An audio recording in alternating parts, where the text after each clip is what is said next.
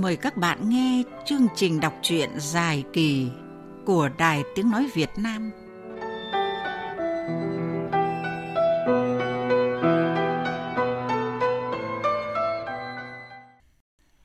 Các bạn thân mến, do suy nghĩ quá nhiều nên Quang Thiện bị chảy máu dạ dày và phải cấp cứu, anh phải nhập viện điều trị.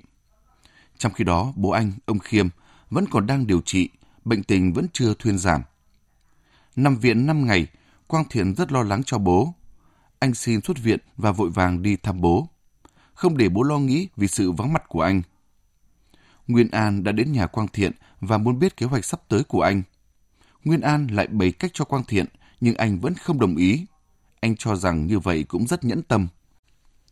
Quang Thiện vô cùng cảm kích tấm lòng của Nguyên An, nhưng anh không nhất trí các phương án trả đũa ấy.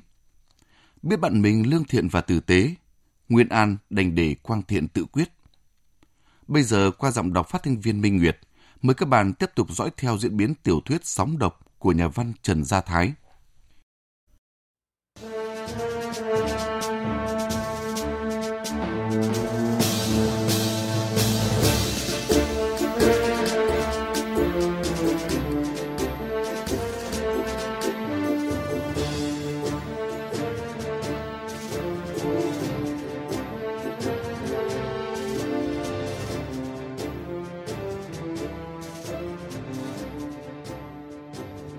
Mọi việc lại hiện rõ như vừa hôm qua. Lần ấy, Thiết lại vào lưới nhặt bóng.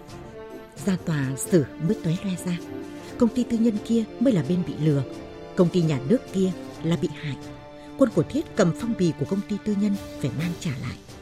Sau vụ ấy, giám đốc công ty quốc doanh kia được điều lên bộ nhận chức vụ cao hơn. Người ta đánh tiêu cực toàn thắng. Còn Thiết đánh vụ nào, trượt vụ ấy. Cay nhất là anh em báo chí đồng nghiệp còn bảo đứa nào muốn lên trước thì mang tiền đến nhờ lão Thiết tổ chức cho báo chí đánh mình. Vì Thiết có cái duyên, cứ đánh ai thì người đó lại thăng quan tiến chức. Thiết nghĩ bụng, chẳng lẽ đấy lại là thật? Không, vụ quang thiện này dứt khoát mình phải kiên quyết đến cùng.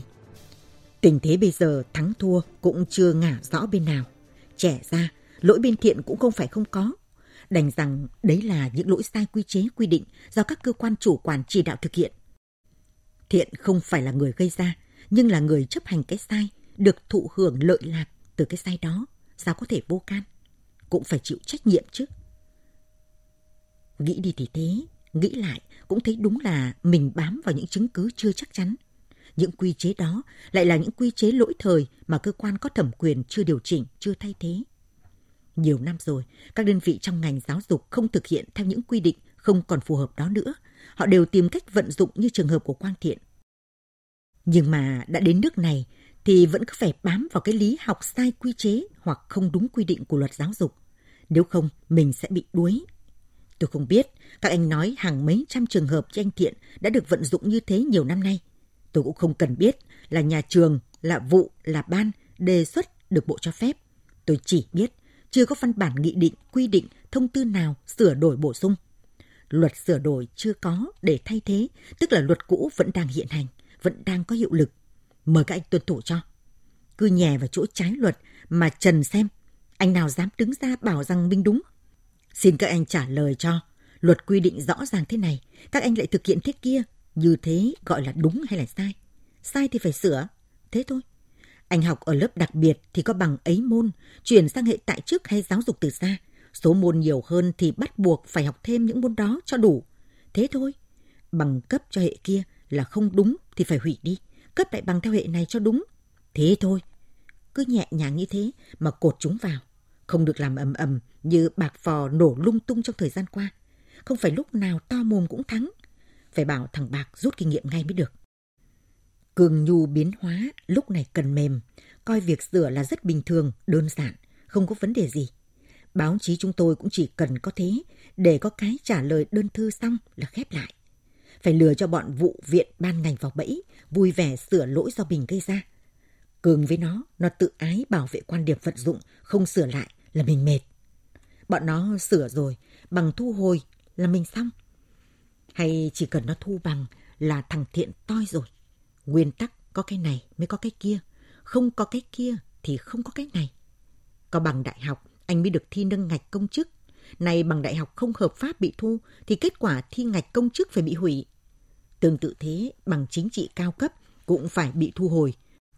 Không có bằng đại học, không có bằng cao cấp lý luận chính trị thì phải đưa ra khỏi quy hoạch cán bộ tổ chức, cán bộ lãnh đạo. Anh được đi học thêm mấy môn nữa để cấp bằng mới. Ok, nhanh cũng phải 3 tháng. Đến lúc nhận được bằng mới cũng phải thêm 2 tháng nữa. Cộng thêm học lại chính trị cao cấp với thi lại lấy chứng chỉ nâng ngạch công chức viên chức phải chờ có đợt cũng mất vài năm nữa. Quá thời gian, quá giờ, tàu chạy không chờ, vậy là lỡ chuyến thôi. Đến lúc ấy, có cả bằng tiến sĩ thì cũng vứt. Thiện ơi, từ quy hoạch sang quy tập là thế. Anh mày sẽ dạy cho thằng em dại một bài để đời. Gật gù với những ý tưởng sáng nước vừa định dạng trong đầu, Thiết vẫy cô bé phục vụ lại, gọi rõ to. Cho một ly whisky với đĩa phao mai dây ra đây. Khách cà phê các bàn bên ngạc nhiên trông cả sang bàn của Đỗ Thiết. Cô bé phục vụ gión rén thưa. Chú ơi, bây giờ mới 9 giờ. Ở hai cái con bé này hay nhỉ? 9 giờ hay 90 giờ thì mặc tao. Mày ở đâu ra thế? Ở bản về à? Gọi bà chủ ra đây. Từ trong quầy ba, một người phụ nữ trung tuổi đon đả chạy tới. Anh dài lâu lắm mới qua em. Cháu nó không biết bác. Với lại có mấy ai uống rượu sáng đâu. Đây là cháu em nghỉ hè, đến phụ giúp cô. Này, cháu nhớ nhá, bác Đỗ Thiết đây là giám đốc đài truyền hình. Có muốn lên tivi không? Bác là khách đặc biệt của nhà hàng mình, con ạ. Bác gọi cái gì là phải có, không có thì sang hàng khác lấy. Bác không thích nói không. Anh chờ em vào lấy rượu cho anh ngay nhé. Nghe bà chủ quán dặn cháu, bà phò phì cười trêu Đỗ Thiết. Em đọc xong tài liệu rồi, đại ca nhé. Giờ mình bàn cách chiến đi. Đại ca uống ít thôi, không được say đâu. Thôi đi, ông Mãnh, giờ đi còn đùa được à? Sao đại ca có vẻ căng thẳng thế? Em thấy chả có vấn đề gì. Chú nói thật hay nói đùa đấy? Chú đọc kỹ bài trả lời của báo mới chưa? Em đọc kỹ rồi. Đọc kỹ rồi mà vẫn không thấy có vấn đề gì thì đúng là tư duy của chú có vấn đề rồi. Đây này, rất quái. Khi đăng lần đầu, nó nói rõ có đơn thư và cử nhóm phóng viên điều tra. Mà giờ đăng bài phản hồi thì nó lờ đoạn trương tên phóng viên của báo, lại đổ cả sang đó là đơn thư của một số cán bộ đài. Họ đưa như vậy, báo thông tin nguyên văn như vậy. Giờ cơ quan kiểm tra xác minh không phải như thế. Kết quả đúng là nó như thế này. Chúng tôi xin đăng lại để bạn đọc và công luận hiểu rõ sự việc. Tức là những cán bộ nhân viên của đài đưa tin về ông Thiện là sai. Báo đứng giữa khách quan, thông tin cả hai chiều. Báo chúng nó không chịu trách nhiệm gì. Ma cô là ở chỗ đấy. Tai hại là ở chỗ báo mới là tờ có tiếng tăm. Rất nhiều người đọc. Nó đưa như thế này, khác nào nó khai tử mình. Lời lẽ giọng điệu hoàn toàn nghiêng về phía kết luận của ban kiểm tra đảng, tức là ủng hộ thằng thiện rồi. Thảo nào, bà nãy về cơ quan em thấy bọn ở đài nhìn em có vẻ hả hê lắm. Chúng nó còn hỏi trêu anh Bạc lại vừa có thêm bài trên báo mới hay thế. Hóa ra là chúng nó khen đều à. Biết ngày lão dị nhân Nguyễn An dúng tay vào là sách việc mà. Anh đã đọc kết luận của thanh tra bộ chưa? Đọc rồi, văn bản ấy cũng lỡm lờ, lúc thì nó bảo trường sai, lúc thì bảo vụ đại học chưa xem xét kỹ, đoạn sau lại đổ lỗi cho phía bộ văn hóa, cũng không đả động tới thằng Thiện một tí nào. Hai cái đơn xin chuyển lớp, hai lý do khác nhau, tức là không nhất quán, có sự quanh co không trung thực ở đây. Mình đã gạch đít đánh dấu, dặn đi dặn lại, vậy mà nó lờ, chỉ kết luận một câu đánh bùn sang ao. Đồng chí Phạm Quang Thiện cũng phải có một phần trách nhiệm. Em sẽ yêu cầu bọn nó làm rõ. Nó cầm của mình rồi thì nó phải có trách nhiệm chứ. Hôm đưa phong bì cho bọn nó, cậu có ghi âm không? Có chứ, nhưng mà thằng phó thanh tra này quái đản lắm. Em đưa phong bì nó không cầm mà chỉ tay vào chồng công văn bên cạnh. Em vừa mở miệng nói. Bác độ thiết em có chút... Thì lão trừng mắt quá to. Anh cất ngay đi, không tôi gọi bảo vệ đấy. Em giật bắn cả người. Xong rồi hắn chĩa miệng ra phía cửa sổ nói rõ bé. Cảnh giác, đề phòng bên ngoài có đứa nghe trộm. Thằng này ma lanh gì? Sau đó hắn nói lý nhí nhát gừng như là biết mình đang ghi âm. Hắn bảo. Việc này không hề đơn giản. Bảo to thì là to, bảo nhỏ thì là nhỏ. Bảo phải xử lý thì cũng đáng xử lý. Bảo không có vấn đề nghiêm trọng chỉ cần rút kinh nghiệm là sẽ rút kinh nghiệm. Vấn đề là ở chỗ, Quang Thiện là nhà báo có tiếng, hay lên truyền hình bình luận rất nhiều người biết. Trên bộ, các cục vụ đều ủng hộ thằng Thiện và nhà trường trong vụ này. Bộ Văn hóa, cơ quan chủ quản của trường nghệ thuật thì hoàn toàn bảo vệ cấp dưới của mình. Bên vụ đại học, vụ giáo dục thường xuyên cũng ủng hộ cách giải quyết nghiêng về phía bảo vệ quyền lợi của người học. Bộ trưởng cũng đồng tình như vậy. Hắn còn cho em xem hai bức thư của tay Nguyễn An viết cho Bộ trưởng. Bộ trưởng phê vào góc trên bên phải, chuyển cho hắn. Em đọc ba lượt, nhập tâm ngay. Lão Nguyễn An này ghê thật. Hình như cũng có tí quan hệ. Cách viết, cách nói có vẻ gần gũi lắm. Nhớ thì đọc qua xem nào. Đại khái là đầu thư, lão nói ủng hộ quan điểm của Bộ trưởng trong phiên chất vấn trực tiếp sáng qua trên TV. Tôi hết sức chia sẻ với anh về thái độ kiên quyết của anh với ý kiến không thiện chí của một đại biểu Tây Nguyên, làm hài lòng rất nhiều người. Lão còn định Bộ trưởng, rõ ràng ngành đào tạo của chúng ta còn quá nhiều bất cập. Những bất cập đó không thể giải quyết trong một sớm một chiều, càng không thể một mình, một ngành mà giải quyết được. Còn phẩm chất và lương tâm của một số thầy cô quả là đáng để chúng ta lo ngại. Sự xuống cấp đó đâu chỉ có ngành ta, mở cửa cơ chế thị trường thúc đẩy nền kinh tế phát triển, nhưng kèm theo nó là bao hệ lụy, bao nhiêu thứ xa sút xuống cấp đáng báo động. Tôi gửi biếu anh cuốn sách, trong đó có ba bài viết về sự nghiệp chồng người. Qua đó anh có thể thấy tôi cũng rất quan tâm đến ngành. Kèm theo thư này có thư của anh Phạm Quang Thiện gửi cho anh. Biết anh rất bận, nhưng mong anh cố gắng đọc. Trường hợp này thực ra chẳng có gì phức tạp cả, chỉ do một nhóm người ở Đài Bắc Hà với dụng ý quá xấu gây rối tổ chức. Theo tôi, anh nên cho kết thúc đúng như kết luận trước đây của Bộ, của trường nghệ thuật. Kính chúc anh và gia đình mạnh khỏe. Đấy, gần như là nguyên văn. Thằng cha này láo tét, nó lại bảo mình gây rối. Thư viết ngắn vậy thôi à? Lá thư thứ hai, lão viết ngày mùng 9 tháng 4, còn ngắn nữa. Đọc đi. Lão ấy bốp vào đề luôn là Vụ này trước đây tôi đã gửi thư cho anh. Theo tôi biết, anh đã có sự chỉ đạo đối với thanh tra, nhưng không hiểu sao họ vẫn làm như vậy. Hình như có ai đó, có một bộ phận nào đó muốn lợi dụng vụ việc này để thực hiện một âm mưu khác. Dư luận không thể hiểu nổi, một phó thanh tra cấp bộ lại vi phạm nghiêm trọng pháp lệnh thanh tra nhà nước và nghị định 24 của Hội đồng Bộ trưởng. Để giữ nghiêm pháp luật kỷ cương, tôi đề nghị anh cho thu hồi bản kết luận thanh tra số 94 và xử lý nghiêm những người vi phạm. Mấy câu thế thôi à? Vâng, em nhớ nguyên văn. Mấy câu cộc lốc như cấp trên ra lệnh ấy, sực sược. Mấy câu ấy là bom tấn đấy. Tính cách Nguyễn An là như thế. Hắn là tay chuyên tần tham nhũng toàn khu những vụ Tây Đình. Các tư lệnh ngành anh nào chả có chuyện. Nghe tên lão ấy là rúm tứ túc lại. Cho nên lão ấy mới có cái lối trịch thượng ấy. Cho cậu xem thư Nguyễn An gửi xong. Tay thanh tra Lê Sở Kha có nói gì thêm không? Lão có vẻ cay. Hỏi đi hỏi lại em về Nguyễn An là người thế nào. Nhân dịp em cũng mô ly phê phong thánh luôn cho Nguyễn An để dọa tay thanh tra một mẹ là đối thủ này không phải dạng vừa. Nó muốn thu hồi quyết định thanh tra do anh ký và kích tổng thanh tra nhà nước ép bộ trưởng phải kỷ luật anh.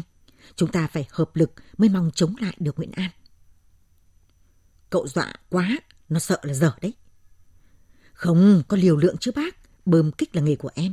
Em bảo hắn, tay Nguyễn An này ngang ngược có tiếng. Là ai mà dám ra lệnh cho cả tổng thanh tra với bộ trưởng? Em còn úp mở cho biết bên công an cũng cay tay Nguyễn An lắm vì lão thọc cả vào các ngành đội chính. Cũng chơi công an nhiều vố trắng bụng. Họ không để yên đâu. Ừ, thế cuối cùng thì Lê Sở Kha có chịu giúp mình không? Hắn tuyên bố một Nguyễn An chứ ba Nguyễn An hắn cũng không ngán. Hắn cam kết đi đến cùng vụ này với mình. Hắn sẽ chiến đấu với vụ đại học, vụ giáo dục thường xuyên, với nhà trường để thu bằng được bằng tốt nghiệp của Quang Thiện. Sau đó sẽ chỉ hoãn việc bổ sung và cấp bằng mới. Trong thời gian hắn thao tác những kỹ thuật đó, thì phía mình phải dùng báo chí công luận ép các cơ quan liên quan thu những bằng khác như cao cấp chính trị, quyết định nâng ngạch bậc lương. Vậy cậu bố trí cho tôi gặp hắn luôn đi, như thế là cửa sáng đấy. Em cũng nói sẽ bố trí để anh gặp hắn sớm, nhưng hắn không nghe. Tại sao? Hắn nói vì lý do an toàn, hắn bảo luôn việc em đưa phong bì trực tiếp cho hắn thế này là không nên. Lần sau phải qua trung gian là người của hắn. Trước khi em ra về, hắn còn nói toạc ra. Anh về bảo anh Đỗ Thiết, tính tôi sòng phẳng, đã nhận lời là phải xong.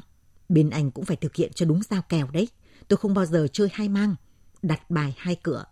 Người của bên thiện cũng xa xôi ngỏ lời đặt lịch gặp, nhưng tôi từ chối. Mẹ, thằng nói phét. Đợi đấy mà Nguyễn An với Quang Thiện chúng nó đến gõ cửa. Còn khuya nhá. Quên mẹ nó đi. Định làm trò thổi giá đấy. Còn việc phát triển thêm mạng lưới báo chí lúc này đúng là cấp thiết. Cậu phải khẩn trương lên. Tinh thần là chạy đua. Đừng để nó cho mình hít khói. Lo gì chặn báo này thì ta nhờ báo khác. Còn ối báo. Có phải chỉ có mấy tờ kia đâu.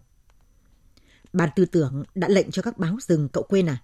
Sẽ không có báo nào nối sóng theo mình nữa đâu. Nhất là sau trả lời của báo mới. Giờ tay Nguyễn An nhảy vào thì các báo lại nói theo Nguyễn An quang thiện hoặc là im lặng, mũ ni che tai. Thế thì chịu à? Chịu là chịu thế nào? Hôm qua ta có làm việc với cánh luật sư. Bọn nó bảo vẫn có cửa hẹp để lách. Điều quan trọng bây giờ là câu giờ trì hoãn chuyện đề bạt của thằng Thiện. Cùng với đó là ngâm tôm các công văn của trường. Tiếp tục tung đơn mới tới lãnh đạo các bộ ngành. Với tỉnh thì làm cách này không ăn thua vì họ đã biết tổng cả. Kết luận của Ủy ban kiểm tra coi như khóa chốt rồi. Trừ có tình tiết mới, người ta mới xem lại. Còn không thì thôi. Ta tập trung vào các cơ quan trung ương. Nhận được đơn là các cơ quan trung ương sẽ chuyển ngay về địa phương yêu cầu trả lời. Mỗi cơ quan trên đó mình tố cáo một vấn đề. Xung quanh chuyện học của thằng Thiện cũng có thể trẻ ra hàng chục vụ việc. Em hiểu rồi. Chẳng hạn như người không có bằng đại học thứ nhất mà lại được thi vào lớp đại học văn bằng hai. Như vậy đúng hay sai? Chuyển lớp, chuyển hệ trong trường hợp nào thì được bảo lưu kết quả. Thì công chức viên chức tỉnh ưu ái cho nợ bằng. Chưa có bằng cao cấp chính trị, có được đề bạt cán bộ sở ngành không?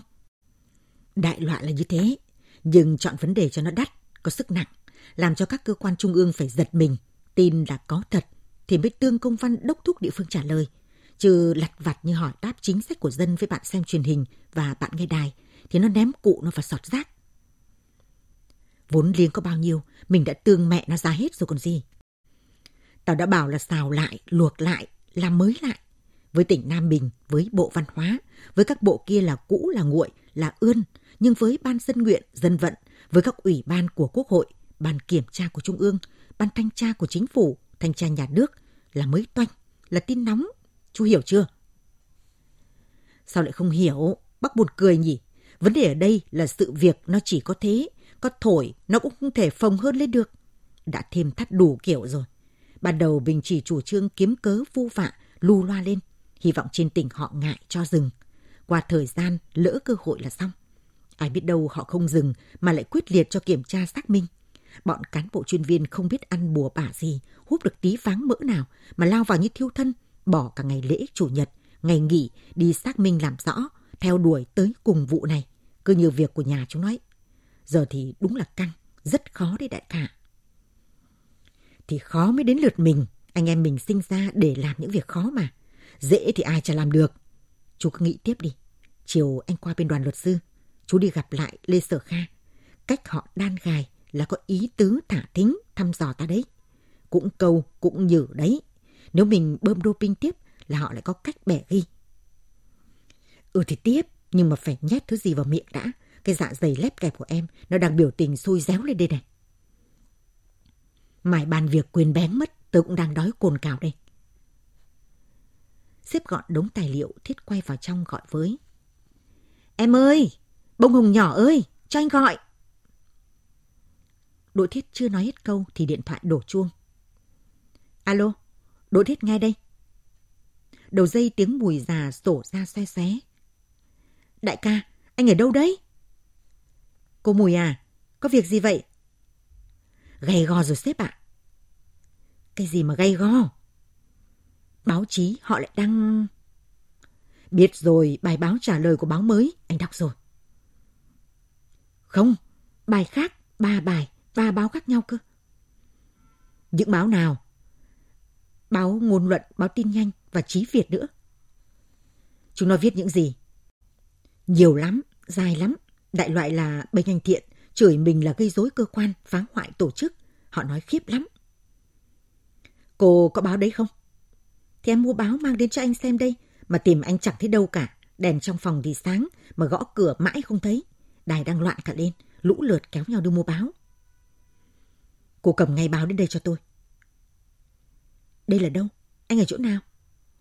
Cô gọi xe ôm đến... Mà thôi, cô ra khỏi cổng đài, rẽ trái, đi quá về phía ngã tư, đến chỗ đèn xanh đèn đỏ ngã tư thứ hai. Thì đứng ở đó, chờ cậu bạc sẽ đón nghe chưa? Vâng, nhưng mà đầu tiên là ngã năm đấy chứ, có phải ngã tư đâu. Ờ, từ năm cũng thế, cứ đến đèn xanh đèn đỏ thứ hai ấy. Vâng, khoảng bao nhiêu phút nữa thì anh Bạc đón em ạ. Cô cứ đi bộ ra ngay là vừa đấy.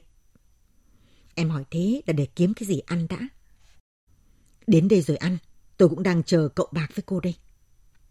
Dạ, em nghe rõ rồi ạ. À, mà em đứng ở chỗ hàng ốc luộc nhé. Ôi giời, cứ đúng chân cột đèn, ốc luộc với ống nướng cái gì. Ai biết hàng ốc nhà các cô. Nhưng mà phơi mặt bên chân cột đèn em ngại lắm, nó làm sao ấy. Sao với rằng cái gì, lắm chuyện, cứ chờ ở đấy. Nó phản pháo à? Bạc hỏi. Thấy con mùi già nói thế, cậu đi đón nó ngay đi. Nhớ nói là cậu đang ở nhà. Tôi gọi cậu bảo qua đón con mùi đến đây. Không bảo gì là tôi và cậu gặp nhau từ sáng nhá. Biết thế là nó tự ái đấy. Đài Bắc Hà hôm nay lại rộ lên cơn chấn động. Cùng một ngày, một giờ, hai bài báo về vụ Quang Thiện được tung ra trên báo chí trung ương. Đài Tiếng Nói Quốc gia, Đài Truyền hình Quốc gia đồng loạt đưa đi phát lại trong mục điệp báo và báo chí toàn cảnh. Không chỉ một chiều là sóng độc sóng lành, nhưng cũng dữ dội không kém. Gọi nó là những đòn phản pháo thì chính xác hơn. Đó là những đường tin từ các báo đài chính thống. Vậy nên mọi người đón nhận nó cũng đàng hoàng công khai. Khắp các chỗ, hành lang, vườn tiểu cảnh, nhà để xe, căng tin, phòng thư viện, phòng thường trực của Đài Bắc Hà đều xuất hiện ba tờ báo. Ngôn luận, trí Việt và tin nhanh, kèm theo là các câu chuyện công khai bàn thảo sôi nổi. Báo tin nhanh rút tít màu to đùng trên trang nhất với những dòng sapo in mực đen đậm xếp thành bốn dòng như bốn mũi tên. Một bản kết luận thanh tra đặt ra ba câu hỏi. Kèm sau đó là dòng chỉ dẫn xem tiếp trang 7. Chúng ta phải thừa nhận rằng hiện nay công tác thanh tra đang đóng một vai trò cực kỳ quan trọng trong việc lập lại trật tự kỷ cương, chống những biểu hiện tiêu cực tham nhũng, mất dân chủ. Bên cạnh những thành tích to lớn đó của công tác thanh tra, không khỏi còn có những bản kết luận thanh tra chưa thực sự chuẩn xác, thậm chí có những bản kết luận thanh tra hoàn toàn sai sự thật. Nhưng trong một bản kết luận thanh tra có tới 3 điều không chuẩn xác, nếu không muốn nói là vi phạm pháp luật, như trường hợp sau đây, thì thật là hy hữu.